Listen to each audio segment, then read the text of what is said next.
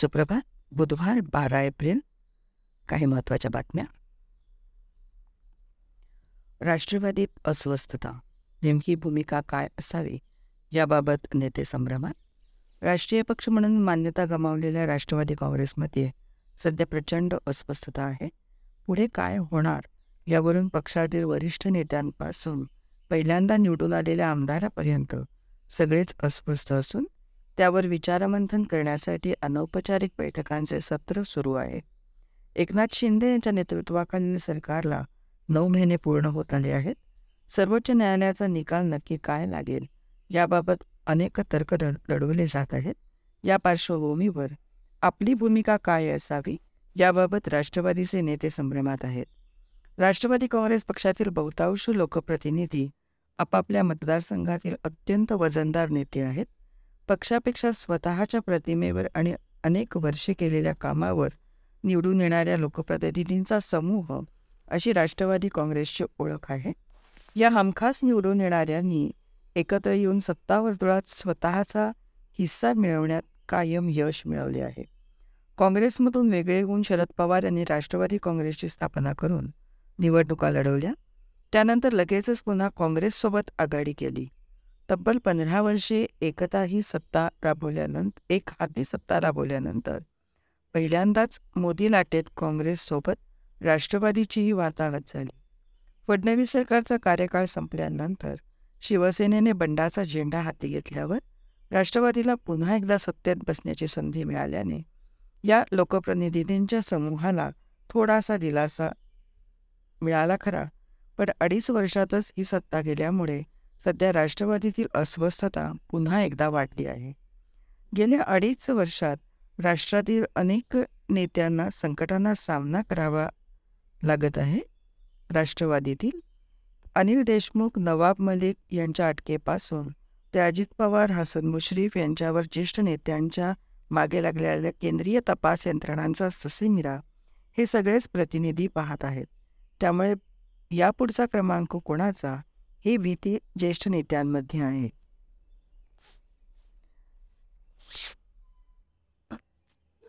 TOEFL आता दोन तासांची.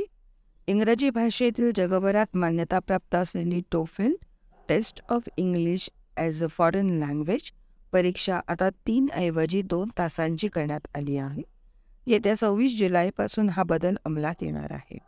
टोफेल व graduate record exam G R E या परीक्षा घेतल्या घेणाऱ्या शैक्षणिक परीक्षा सेवा education testing services E T S संस्थेने मंगळवारी हा नवा बदल जाहीर केला. टोफेलच्या परीक्षा कालावधीत एक तासाची कपात करण्याचा परीक्षा स्वरूपातही बदल करण्यात आला आहे. परीक्षेतील वाचन भाग कमी करण्यात आला आहे. तर स्वतंत्र लेखन पाठ हा भाग आता लेखन संबंधी शैक्षणिक चर्चा या स्वरूपात बदलण्यात आला आहे. विनागुण प्रश्नही परीक्षेतून काढून टाकण्यात आले आहे. परीक्षार्थींना परीक्षेनंतर लगेचच निकालाची तारीख कळणार आहे. शिक्षण क्षेत्रात भविष्यकालीन नवनवे प्रयोग व बदल घडवून आणण्याचा ई टी एस प्रयत्न करीत आहे. असे ई टी एसचे सीईओ अमित सेवक यांनी सांगितले. परीक्षेसाठीची नोंदणी पद्धतही जुलैपासून अधिक सोपी करण्यात येणार असून त्यासाठी भारतीय रुपयांमध्ये त्याचे देयक अदा करता येईल. टोफेल परीक्षा दीडशेपेक्षा अधिक देशांमध्ये ग्राह्य धरली जाते. सरासरीच्या शहाण्णव टक्के पावसाचा हवामानशास्त्र विभागाचा अंदाज. यंदा मान्सून हंगामात सर्वसाधारण पाऊस. आगामी मान्सून हंगामात देशभरात सरासरीच्या शहाण्णव टक्के पावसाची शक्यता भारतीय हवामानशास्त्र विभागाने वर्तवली आहे. सरासरीच्या शहाण्णव ते एकशे चार टक्के पाऊस हा सर्वसाधारण मानला जातो. प्रशांत महासागरातून मान्सून हंगामात एल निनोची स्थिती तयार होण्याची शक्यता असून या स्थितीचा प्रभाव मान्सूनच्या उत्तरार्धात राहू शकतो असे आय एम डी एचे महासंचालक डॉक्टर मृत्युंजय महापात्रा यांनी मंगळवारी दिल्लीत पत्रकार परिषदेत सांगितले. आय एम डीने मंगळवारी आगामी मान्सूनचा पहिला दीर्घकालीन अंदाज जाहीर केला. त्यावेळी केंद्रीय भूविज्ञान सचिव डॉक्टर एन. रविचंद्रन उपस्थित होते. एर्निनोची स्थिती असतानाही इतर घटक मान्सूनसाठी अनुकूल राहण्याची शक्यता असल्याचे देशात यंदा सर्वसाधारण पाऊस राहण्याचा दिलासादायक अंदाज आय एम डीने वर्तवला आहे. देशभरात सरासरी इतका किंवा त्यापेक्षा जास्त पाऊस राहण्याची शक्यता सदुसष्ट टक्के असल्याचे आय एम डीने अंदाजात म्हटले आहे. सांख्यिकी आणि डायनॅमिकल अशा दोन्ही मॉडेलमधून यंदा सरीसरीच्या शहाण्णव टक्के पावसाचा अंदाज वर्तवण्यात आला आहे. देशातील मान्सून काळातील पावसाची एकोणीसशे एकाहत्तर ते वीसशे वीस या काळातील सरासरी आठशे सत्तर मिलीमीटर आहे. पॉझिटिव्ह आयओडी. डॉक्टर महापात्र म्हणाले प्रशांत महासागरात सध्या न्यूट्रल स्थिती असून मान्सून हंगामात तिथे एल निनो तयार होण्याची शक्यता आहे. मान्सूनच्या उत्तरार्धात या स्थितीचा प्रतिकूल प्रभाव राहू शकतो. मात्र याच काळात हिंदी महासागरात इंडियन ओशन डायपोल हा घटक पॉझिटिव्ह राहण्याची शक्यता असून पॉझिटिव्ह आय ओ डी असताना मान्सून काळात देशात सरासरी इतका किंवा त्यापेक्षा जास्त पाऊस होतो. यंदाच्या फेब्रुवारी मार्चमध्ये उत्तर गोलार्ध व युरेशिया भागात हिमाच्छादन सरासरीपेक्षा कमी नोंदले गेले. युरेशियातील हिमाच्छादन आणि मान्सून काळातील पावसाचा व्यस्त संबंध असून ही देखील बाब मान्सून काळात सर्वसाधारण पाऊस होण्यासाठी कारणीभूत ठरू शकते.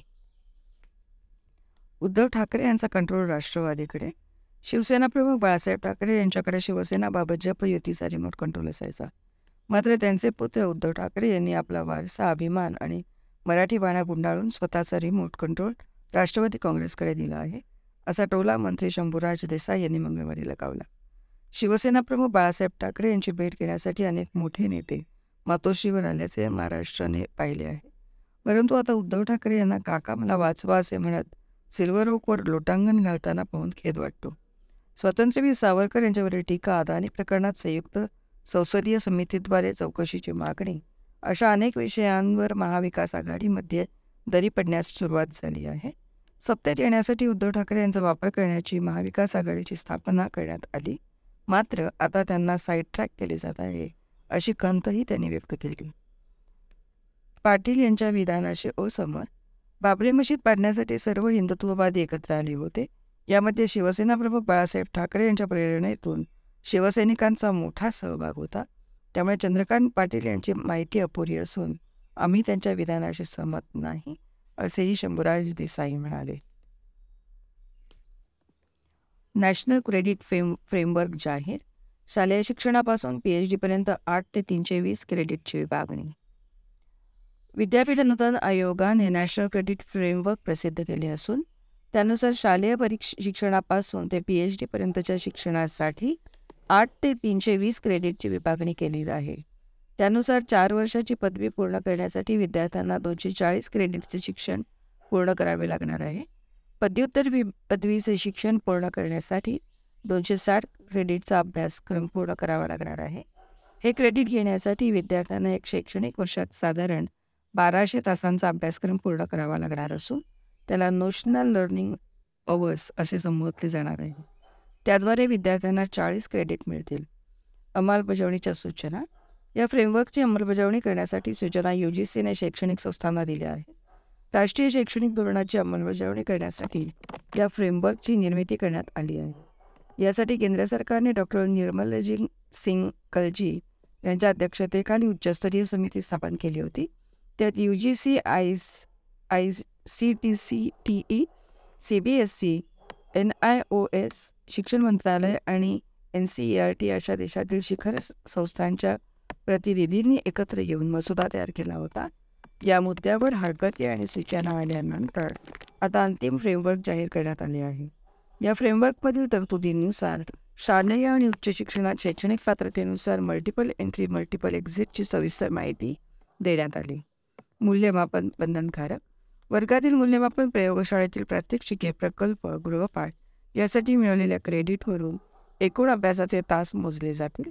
वर्गातील अध्ययनाच्या पलीकडे क्रीडा योग शास शारीरिक उपक्रम सादरीकरण हस्तकला आदींच्या मूल्यमापन आराखड्यात समावेश असेल. विद्यार्थ्यांनी मिळवलेले क्रेडिट क्रेडिट बँकेत साठवले जातील. या क्रेडिटचा वापर विद्यार्थ्यांना त्यांच्या अभ्यासक्रमाच्या प्रवेशासाठी करता येईल. ऑनलाईन डिजिटल आणि ब्लेंडेड विद्या शिक्षणासाठीही क्रेडिट दिले जातील. क्रेडिट मिळवण्यासाठी विद्यार्थ्यांचे मूल्यमापन बंधनकारक आहे. या आराखड्याद्वारे विज्ञान सामाजिक शास्त्र वाणिज्य कला यातील भेदभाव नष्ट केला जाईल. पात्रतेला समकक्षता देऊन शिक्षणाचे आंतरराष्ट्रीयकरण करण्यात येईल असे नमूद केले आहे. प्रत्येक विषयाला आठ क्रेडिट शालेय शिक्षणातील प्रत्येक विषयाचा अभ्यास करण्यासाठी दोनशे चाळीस तास देण्यात आले आहे या पद्धतीने पाच विषयांचा अभ्यास करता येणार आहे.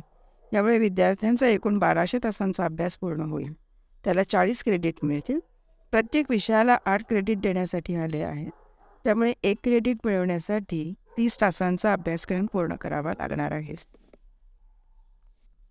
क्रेडिट वेदांच्या अभ्यासालाही नॅशनल क्रेडिट फ्रेमवर्कनुसार कला क्रीडा समा क्षेत्रासोबतच आता सामाजिक नाविन्यपूर्ण संशोधन स्टार्टअप क्षेत्रात राष्ट्रीय आणि आंतरराष्ट्रीय पातळीवर कामगिरी केलेल्या विद्यार्थ्यांना क्रेडिट मिळणार आहेत त्याचप्रमाणे इंडियन नॉलेज सिस्टीममधील भारतीय ज्ञान प्रणाली पारंपरिक अठरा विद्या आणि चौसष्ट कलांमध्ये समावेश असलेल्या घटकांचा अभ्यास केल्यानंतर क्रेडिट मिळणार असल्याचे नमूद करण्यात आले आहे. त्यामुळे या फ्रेमवर्कच्या माध्यमातून वैदिक शिक्षणावर भर देण्यात आल्याचे स्पष्ट होते. या अठरा विद्यांमध्ये चार वेदांसह आयुर्वेद धनुर्वेद गांधर्व वेद शिल्प न्याय मीमांसा धर्मशास्त्र वेदांग खगोलशास्त्र आदींचा समावेश होतो असे नमूद करण्यात आले आहे.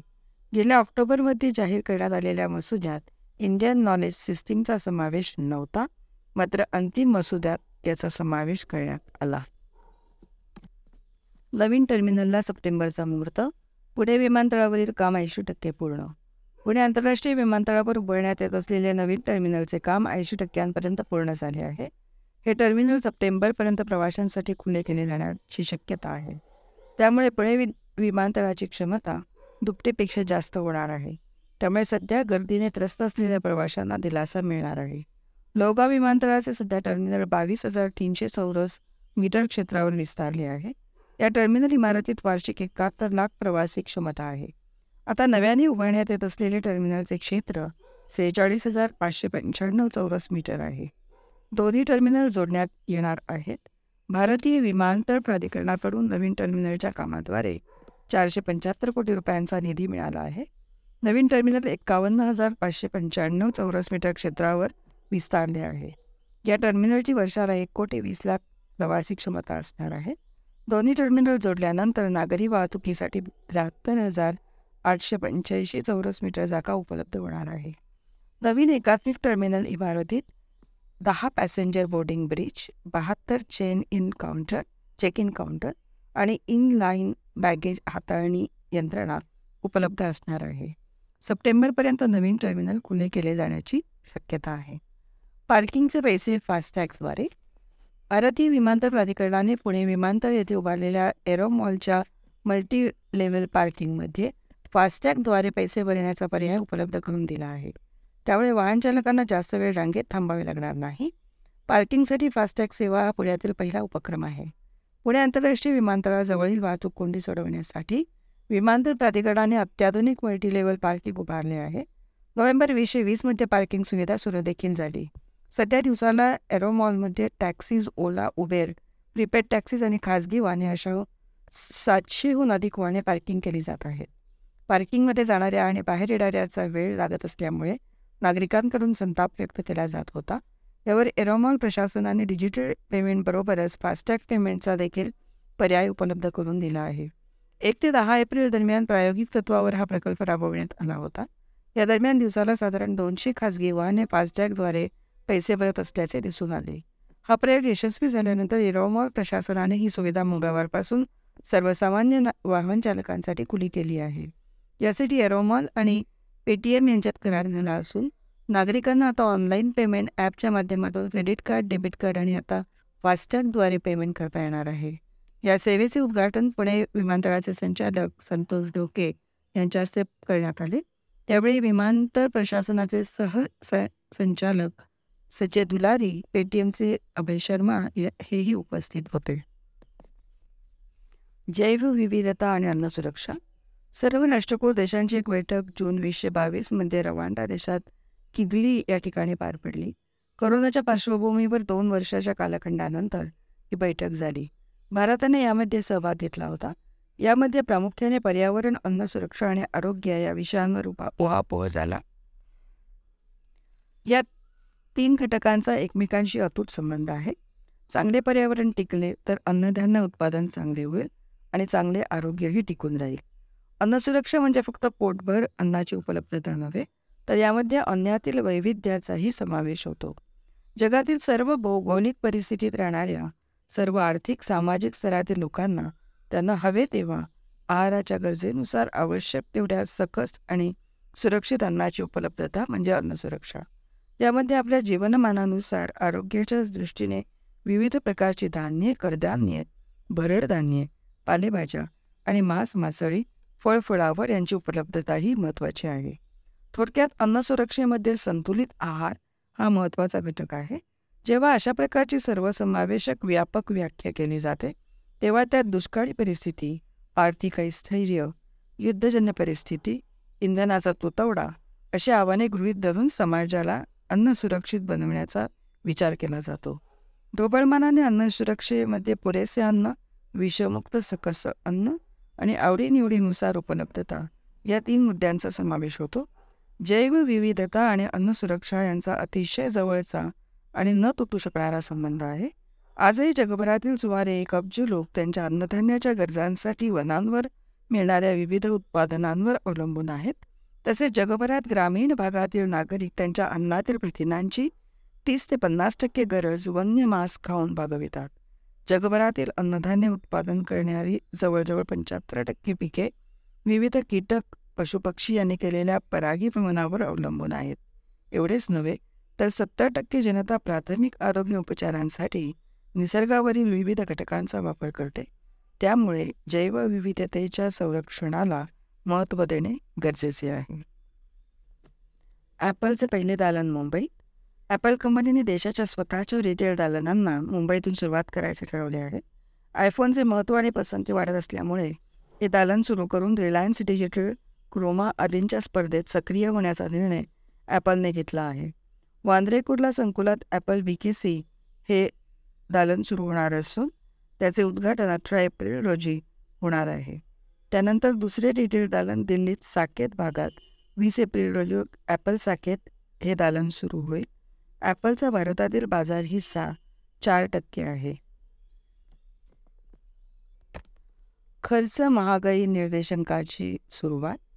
चालू महिन्यापासून सुरू झालेल्या वीसशे तेवीस चोवीस या नवीन आर्थिक वर्षासाठी खर्च महागाई निर्देशांक कॉस्ट इन्फ्लेशन इंडेक्स अर्थात सी आय आय प्राप्तिकर विभागाने सुरू केला आहे. याविषयी अधिसूचना प्राप्तिकर विभागाने काढली आहे. याचा उपयोग अचल मालमत्ता रोखे आणि दागिने यांच्या विक्रीतून होणाऱ्या दीर्घकालीन भांडवली नफ्याचे मोजमाप करण्यासाठी केला जाणार आहे. सी आय आयचा उपयोग महागाईसमोर भांडवली मत्तांच्या विक्रीनंतर होणारा नफा मोजण्यासाठी उपयुक्त हा निर्देशांक आहे. करदात्यांना आता चालू आर्थिक वर्षाच्या पहिल्या तिमाहीत दीर्घकालीन भांडवली नफा या निर्देशांकाच्या सहाय्याने अचूक मोजता येईल. त्यामुळे या करदात्यांना योग्य रकमेचा अग्रिम कर वेळेत भरणे शक्य होणार आहे. असे मत A M R G and असोसिएट्सचे वरिष्ठ भागीदारी रजत मोहन यांनी व्यक्त केले आहे. दीर्घकालीन भांडवली नफा मोजण्यासाठी साधारण एखादी मत्ता खरेदी केल्यापासून छत्तीस महिने ग्राहकाने स्वतःकडे बाळगणे आवश्यक आहे. अचल मालमत्ता आणि सूचीबद्ध नसलेले शेअर्स यांच्यासाठी ही मुदत चोवीस महिने आहे. तर सूचीबद्ध शेअर्ससाठी बारा महिन्यांची मुदत आहे. वस्तूंच्या किमती बदलत असल्यामुळे महागाईसमोर दीर्घकालीन भांडवली नफा योग्य प्रकारे मोजता यावा यासाठी सी आय आयची मदत विश्वासार्ह मानली जाते. सी आय आयचे महत्त्व आर्थिक वर्ष वीसशे तेवीस चोवीससाठीचा सी आय आयचा लेख लेखावर्ष चोवीस पंचवीससाठी वैध असून तो केंद्रीय प्रत्यक्ष कर मंडळाच्या अधिसूचनेनुसार तीनशे अठ्ठेचाळीस आहे. प्राप्तिकर विभाग दरवर्षी जून महिन्यात सी आय आय घोषित करते. यंदा तो एप्रिलमध्येच प्रसिद्ध करण्यात आला आहे. आर्थिक वर्ष वीसशे बावीस तेवीससाठी सी आय आय तीनशे एकतीस होता. सी आय आय आर्थिक वर्ष वीसशे एकवीस बावीससाठी तीनशे सतरा होता. रशिया ठरला भारताचा सर्वात मोठा निर्यातदार. रशियातील सांखलीन येथील तेल विहिरीचा फाईल फोटो. रशियाकडून करण्यात येणाऱ्या कच्च्या तेलाची आयात मार्चमध्ये वाढून प्रतिदिन सोळा पॉईंट चार लाख बॅरलच्या उच्चांकी पातळीवर गेली आहे. हे प्रमाण इराककडून करण्यात येणाऱ्या आयातीच्या तुलनेत जवळपास दुप्पट आहे. एनर्जी कार्गो टँकर वॉ वॉर्टेक्सा या मते सलग सहाव्या महिन्यात रशिया हा भारताचा सर्वात मोठा तेल निर्यातदार देश ठरला आहे. तेल आयातीत रशियाचा हिस्सा चौतीस टक्के देशात होणाऱ्या कच्च्या तेलाच्या आयातीत रशियाचा हिस्सा एक तृतीयांशपेक्षा अधिक आहे. फेब्रुवारी वीसशे बावीसमध्ये रशिया आणि युक्रेन यांच्यात युद्धाला तोंड फुटण्यापूर्वी आयातीत रशियाचा हिस्सा एक टक्क्याहून कमी होता. मात्र मार्च वीसशे तेवीसमध्ये हा हिस्सा वाढून प्रतिदिन सोळा पॉईंट चार लाख बॅरलवर पोचला असून रशियाचा हिस्सा चौतीस टक्क्यावर गेला आहे. मार्चमध्ये भारताने इराकपेक्षा दुप्पट तेलाची खरेदी रशियाकडून केली.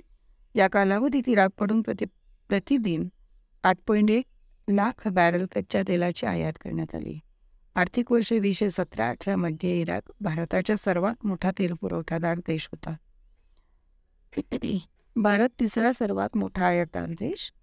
चीन आणि अमेरिकेनंतर भारत हा जगातील सर्वात मोठा तेल आयातदार देश आहे.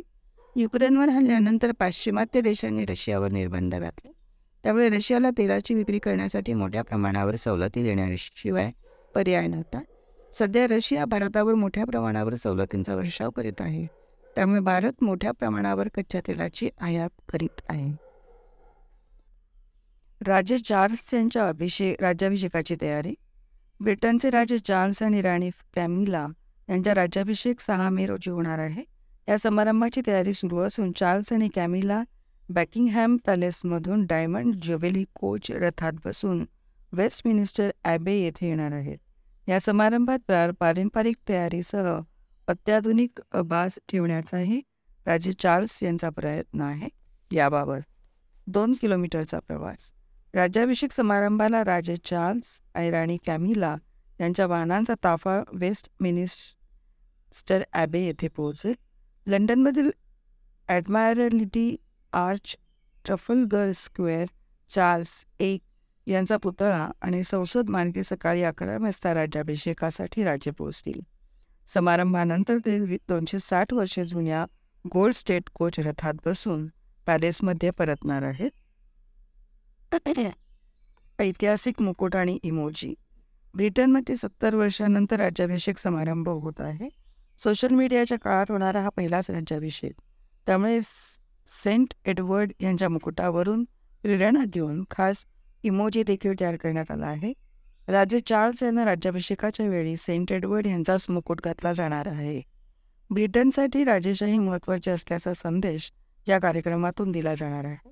मात्र हा संपूर्ण कार्यक्रम एकोणीसशे त्रेपन्नमध्ये राणी एलिझाबेथ यांच्या राज्याभिषेक समारंभापेक्षा छोटा ठेवण्यासाठी राजे चार्ल्स यांची इच्छा आहे.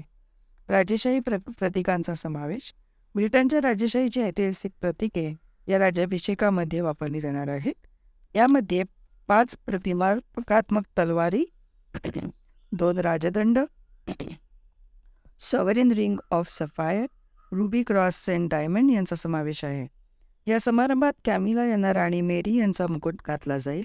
कॅमिला यांच्या हातात हस्तिदंतापासून निर्मित राजदंडही असणार आहे.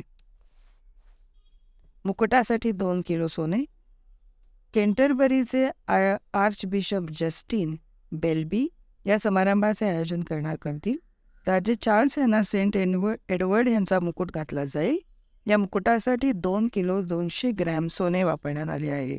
नीलम गार्नेट पुष्कराजसह अनेक मौल्यवान रत्ने या मुकुटावर जडवलेली आहेत. यामध्ये जांभळ्या मखमली कापडाची टोपी बसवली आहे. राणी एलिझाबेथ यांनी त्यांच्या राज्याभिषेकाच्या वेळी हा मुकुट परिधान केला होता. त्यानंतर हा मुकुट टॉवर ऑफ लंडन येथे ठेवण्यात आला होता.